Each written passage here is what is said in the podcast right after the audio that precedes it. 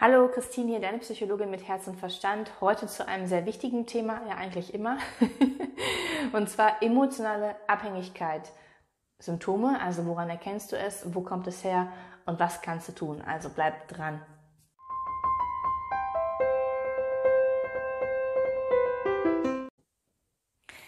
Emotionale Abhängigkeit ist etwas, was sehr viele Menschen betrifft.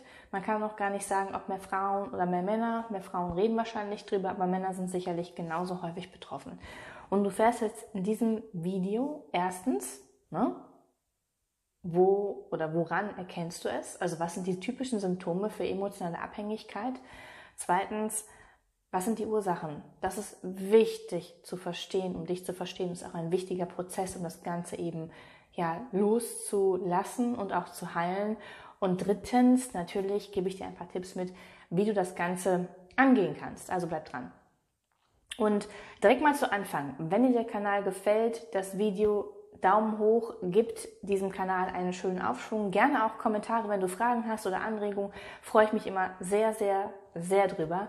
Also, Dankeschön. So, jetzt zum Punkt. Und zwar erstens, deine Symptome? Woran erkennst du, dass du emotional abhängig bist? Im Prinzip kannst du sehen, die Person, in die du verliebt bist, ist eine Art Suchtstoff. Ja, du willst eigentlich gerne wissen immer, wo ist sie, was macht sie. Du versuchst sie so ein bisschen zu kontrollieren. Ähm, manchmal vielleicht auch in, im Sinne von, dass du das Handy kontrollierst. Es kann auch in Richtung Eifersucht gehen. Aber dein ganzer Fokus ist im Prinzip auf diese Person gerichtet. Vor allem eben was sie macht, wo sie ist, um Liebe und Bestätigung und Anerkennung und Zuwendung zu bekommen und auch die Sicherheit, dass die Person da ist. Das ist ein ganz, ganz wichtiger Faktor. Warum erkläre ich dir gleich im zweiten Punkt. Ein anderes typisches Symptom ist, ist, dass deine Gefühle und auch deine Gedanken sehr davon abhängen, wie die Person sich dir gegenüber verhält und überhaupt verhält. Das heißt, ist die Person irgendwie schlecht drauf oder behandelt sie dich schlecht, fühlst du dich auch schlecht. Klar, das ist in gesunden Beziehungen auch so, aber nicht in diesem Ausmaß. Also du schaffst es halt nicht gut, wirklich dich davon abzugrenzen und zu distanzieren. Ein weiterer Punkt ist, ist, dass dein, ja, dass du deinen Selbstwert davon abhängig machst. Also wie wertvoll fühlst du dich eigentlich, wie die, also wenn die Person sich entweder so oder so verhält. Verhält sie sich so, dass sie dich ja, liebt und dir Zuwendung schenkt, dann fühlst du dich großartig, dann fühlst du dich wertvoll, dann fühlst du dich natürlich auch geliebt. Wenn sie das nicht tut, dann rast dein Selbstwert in den Keller und du fragst dich auch so, hm, was ist irgendwie falsch an mir? Ein ganz wichtiges Symptom ist, ist diese ständige, subtile Angst, verlassen zu werden. Also eine starke Verlustangst kann da sein. Es ist auch immer so eine Art von, ich nenne es mal, Alarmiertheit. Heißt, wenn die Person nicht da ist, ist sie ja nicht verfügbar. Also du kannst also quasi auch nicht diese Verbundenheit aufbauen über eine Distanz und du bist immer so, ah, so, so nicht ganz bei dir, sondern ne, der Suchtstoff ist ja quasi nicht da. Und dieser Suchtstoff ist deshalb so bedeutsam, weil die Person dir eben diese Liebe und diese Sicherheit gibt. Und wenn sie das nicht tut, dann fühlst du dich eben einsam und allein, unsicher und nicht geborgen. Und hast vielleicht sogar noch Angst, dass irgendwas nicht in Ordnung ist. Hm? Das sind so die typischen Symptome von ja, von emotionaler Abhängigkeit. Und vielleicht erkennst du dich auch so ein bisschen schon wieder. Wie gesagt, das Kontinuum von gesunder Partnerschaft hin zu starker emotionaler Abhängigkeit mit dem Gefühl, gar nicht mehr alleine zurechtzukommen, ist fließend. Und du kannst mal gucken, wo du dich da einordnest. Ich sage aber immer, wenn dich das quält und du irgendwie dich nicht wohlfühlst in Partnerschaften, das irgendwie ein Problem ist, dann geht's halt in Richtung emotionale Abhängigkeiten, dann darfst du auch daran arbeiten. So, zweitens, ganz wichtig, wo kommt das denn her? Und wie so viel in meinen Videos habe ich auch schon erklärt, dass wir als kleine Kinder, wenn wir auf die Welt kommen, von unseren Eltern, also Bezugspersonen, meistens sind es halt die Eltern, existenziell abhängig sind, heißt, die Eltern müssen uns mental, emotional und auch körperlich versorgen. Wir können das schlicht und ergreifend überhaupt gar nicht. Also es, es geht halt nicht, ja. Und deshalb sind wir auch angewiesen darauf, dass die Eltern uns eben die Liebe und Zuwendung und die Sicherheit geben. Ganz wichtig Sicherheit. Das Ganze, ne, also das, diese, diese frühe Phase ist auf jeden Fall, da ist jeder emotional abhängig. Also jeder kennt das auch. Nur manche lösen sich halt nicht, beziehungsweise manche bekommen nicht diese Liebe, sondern sind in so einer Art Notzustand. Und der geschieht immer dann, wenn deine Eltern sich nicht um deine Bedürfnisse oder deine, deine, deine Gefühle kümmern, sie nicht koregulieren, hm, nicht für dich da sind. Ne? Das kann zum Beispiel sein, wenn ein Elternteil oder auch beide psychisch erkrankt sind, Depressionen, Suchterkrankungen, Angststörungen oder wie auch immer, oder sehr überlastet sind, sehr viel Stress haben. Ja, wie viele ähm, Väter, mit denen ich arbeite, sind chronisch überlastet und, und haben gar keine Zeit mehr, sich um die Kinder zu kümmern. Die Mütter aber auch, die eben alleine zu Hause sind oder eben einen Teilzeitjob haben.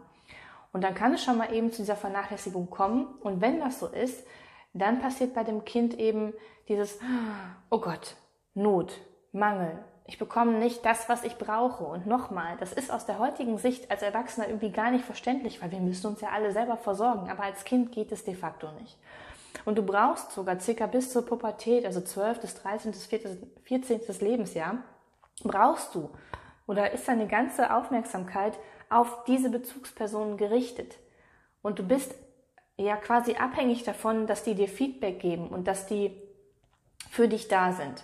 Und du formst darüber quasi eine Art von, ich sag mal, Bild von dir. Wie bist du? Wie ist dein Charakter? Eine Art von, ja, wie wertvoll bin ich eigentlich? All das passiert in der Interaktion mit den Eltern und dass die dich spiegeln und für dich da sind und dir eben ähm, ja Feedback geben, auch mal Grenzen setzen, also all das, was Eltern also machen müssen. Und wenn das aber nicht so ist, dann gerätst du in Not.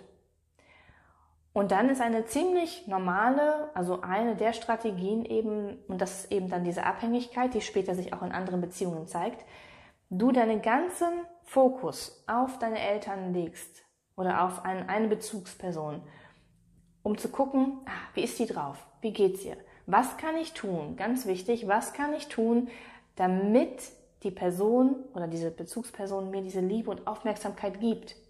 Das heißt, du entwickelst, und das ist eine Stärke, eine hohe Empathie, eine hohe Feinfühligkeit für andere Menschen, oft eben für den Partner. Du kannst schon fühlen, wie es ihm geht, was er braucht, wie er sich verhalten wird. Was du aber verlierst, ist die Wahrnehmung für dich selbst. Also wie geht es dir eigentlich? Was brauche ich eigentlich? Was fühle ich eigentlich? Was will ich eigentlich? Plus, dass du natürlich nicht diese Sicherheit, Geborgenheit und ähm, Liebe bekommen hast und eben dir dadurch selber auch nicht gut geben kannst. Und ich glaube, es wird ein bisschen deutlich, dass, dass eben, wie gesagt, diese Ursachen ne, durch starke Verletzungen, ich sage immer Entwicklungstraumata, ist häufig eben verbunden mit dieser emotionalen Abhängigkeit, dass es dadurch entsteht. Und dass es ganz normal ist, dass du dieses Muster natürlich jetzt auf heute überträgst und du kennst halt nichts anderes. Und deshalb ist auch jetzt dieser Partner das Objekt der Begierde, sag ich mal, der dir all das geben soll, was du damals nicht bekommen hast. Gar nicht mal bewusst, eher unbewusst. Und das macht es natürlich schwierig.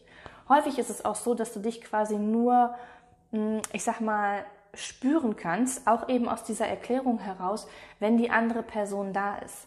Das ist auch natürlich verständlich aus dem, was ich dir erklärt habe. Du bist quasi oder du entwickelst dich und dein, dein Bild, wie du bist und dass du dich spürst und alles durch den Kontakt mit deinen Eltern, durch den regelmäßigen Austausch. Wie gesagt, ist das gestört, ist es halt nicht da. Und deshalb brauchst du später halt auch eine Person, die dich spiegelt und dich wahrnimmt und deine ganze Existenz quasi bestätigt. Das klingt jetzt ein bisschen vielleicht too much, aber ich glaube, du kriegst so ein so ein bisschen so ein Bild, wie das Ganze entsteht und warum es heute bei dir da ist und warum du auch leidest. Denn es ist etwas sehr Leidvolles. Und das Schöne ist, du schaust das Video nur deshalb an, weil du wahrscheinlich betroffen bist. Und deshalb ist auch die große Frage drittens, Christine, was kann ich denn tun? ja, ganz viel kannst du tun. Also erst einmal, du hast dir das Video angehört, du hörst dir vielleicht auch noch andere Videos an, du liest darüber und du schaust dir selber an, okay, wie ist das bei mir? Das heißt, Bewusstsein erstens darüber, dass es bei dir der Fall ist und wie sich das äußert. Ne? Kontrollierst du eher? Kannst du dich nicht selber regulieren? Hast du ein grundlegendes Gefühl von Unsicherheit? Was macht dein Selbstwert? Also diese ganzen Geschichten bitte mal bewusst anschauen in Partnerschaften. Und das ist der allererste Schritt. Zweitens, beziehungsweise zweitens, grundlegende Haltung sollte sein, ich akzeptiere das ich nehme das an, dass ich so bin oder noch so bin, dass ich diese Strategie gewählt habe und dass es auch nicht an mir liegt, sondern dass sich das einfach eben aufgrund der, Gesch der Geschichte oder meiner ja, persönlichen Erfahrung so entwickelt hat. Heißt nicht, dass du nichts machen kannst und dass du nicht die Verantwortung für dich übernimmst. Das heißt mehr, ich akzeptiere das, ich nehme das an, ich bin gerade so und ich bin dabei, mich wieder zu verändern. So, zweiter Punkt. Drittens, ne, ich habe schon gesagt, Wahrnehmung voll fokussiert auf den anderen ist sehr hilfreich, auch für viele Berufe, wie meinen. ähm, das heißt aber jetzt im Umkehrschluss, stärke deine Wahrnehmung für dich selbst. Finde einen Zugang zu dir und deinen Gefühlen und deinen Bedürfnissen. Was brauchst du? Was willst du? Was willst du nicht? Wo willst du Grenzen setzen? Wie geht es überhaupt deinem Körper? Also ich arbeite mit vielen, die wirklich auch gar keine ähm, Verbindung mehr haben zu ihrem, zu ihrem Sein, zu ihrem Körper und gar nicht mehr spüren. Die haben sich gefühlt vom Hals an ab abgeschnitten und es ist alles irgendwie, ja, gut machen, leisten oder eben Fokus auf den Partner, aber irgendwie nicht auf sich. Das heißt, Selbstwahrnehmung stärken. Und du wirst nicht drum kommen. Viertens, die Gefühle, die damals da waren, und da war mit Sicherheit eine Menge Schmerz, eine Menge Angst, eine Menge Einsamkeit, eine Menge Traurigkeit. Also all das, weil du eben in diesem Mangel und dieser Alarmiertheit, in diesem Notzustand warst das ist alles noch in dir. Und was du halt heute versuchst, ist das von der anderen Person zu bekommen. Bis zu einem gewissen Grad ist das auch möglich und ist auch normal in der Partnerschaft. Aber eben nur bis zu einem gewissen Grad. Das heißt, du wirst nicht drum kommen, diese alten Emotionen zu fühlen, zuzulassen und dann auch loslassen und transformieren zu können. Anders funktioniert das nicht. Du kommst nicht drum rum, dich diesen Emotionen zu stellen. So. Und der fünfte Punkt ist, arbeite an deiner Selbstliebe. Das heißt, dich selber anzunehmen und zu akzeptieren, zu erkennen, wer bist du wirklich und das nach außen in die Welt zu tragen. Ganz kurz gesagt, ich habe einige Videos, ich verlinke hier oben irgendwo die Videos zum Thema Selbstliebe, ist ein ganz wichtiger Punkt, weil du ja, wie gesagt, unbedingt diese Bestätigung und Anerkennung und Liebe haben möchtest und deshalb auch so angewiesen bist, weil du ja selber dir nur wenig davon geben kannst. Wenn du dir mehr und mehr davon gibst, dann brauchst du die andere Person nicht mehr so stark. Und sechstens, das gleiche gilt für das Thema Sicherheit. Dieses, diese grundlegende Sicherheit ins Leben und in dich, man kann auch sagen Vertrauen oder Selbstvertrauen, das ist wichtig, dass du das wieder aufbaust. Und wenn du mich jetzt fragst, wie, indem du schaust, wann fühle ich mich geborgen und wann fühle ich mich sicher, was brauche ich dafür? Welche Orte? Ja, also als, als ähm, Tipp, Natur ist unglaublich erdend, ist unglaublich mh, mm, beruhigend. Es kann sein in der Form von, von Bewegung, beim Sport, beim Tanzen, vielleicht aber auch beim Kreativsein. Also an welchen Tätigkeiten und welchen Orten und auch welchen Menschen, außer dem Partner natürlich, fühlst du dich geborgen und sicher. Am besten natürlich alleine. Und ich weiß, dass das sehr, sehr schwer ist. Ich kenne es auch. Und dass es auch nicht leid, also dass das auch der Weg darüber geht, zu sagen, ich fühle und akzeptiere auch erstmal diese Unsicherheit, dieses, ah, ich fühle mich irgendwie so ganz in mir überhaupt nicht sicher und auch überhaupt alles ist so gefährlich. Nimm das an, nimm das hin und schau, wo gibt es denn zumindest mal Momente und kleine Situationen und Orte, wo, ja, wo das ein bisschen wachsen kann. Und wenn du jetzt siebtens, ne, nicht klarkommst, hol dir verdammt nochmal Hilfe, sage ich jedes Mal. Such dir Unterstützung, weil ein Leben in emotionaler Abhängigkeit ist echt eine Qual. Und da ist keine Partnerschaft möglich, die irgendwie auf Augenhöhe stattfindet und auch entspannt ist. Das weißt du. Das spürst du. Also sei es dir wert, dir Unterstützung zu holen. Psychotherapie, Coaching, irgendwelche Gruppenangebote, egal was. Aber lass dir helfen. Bleib nicht allein in diesem Sumpf stecken, sondern nimm dir jemanden zur Seite. So. Wenn du jetzt sagst, Christine, ich möchte gerne mit dir arbeiten. Wie gesagt, unten sind meine Kontaktdaten, kannst dich eintragen, sprechen wir mal 30 Minuten über dein Thema oder über das Thema. Ich gucke, ob ich dir helfen kann, ob wir zusammenkommen. Wenn nicht, vollkommen okay. Wenn doch, wunderbar. So wie es sich eben ergibt. Ich danke dir, wie immer. Und wie gesagt, das da nach oben, wenn es dir gefallen hat, natürlich nur. Und ich wünsche dir einen wunderschönen Tag.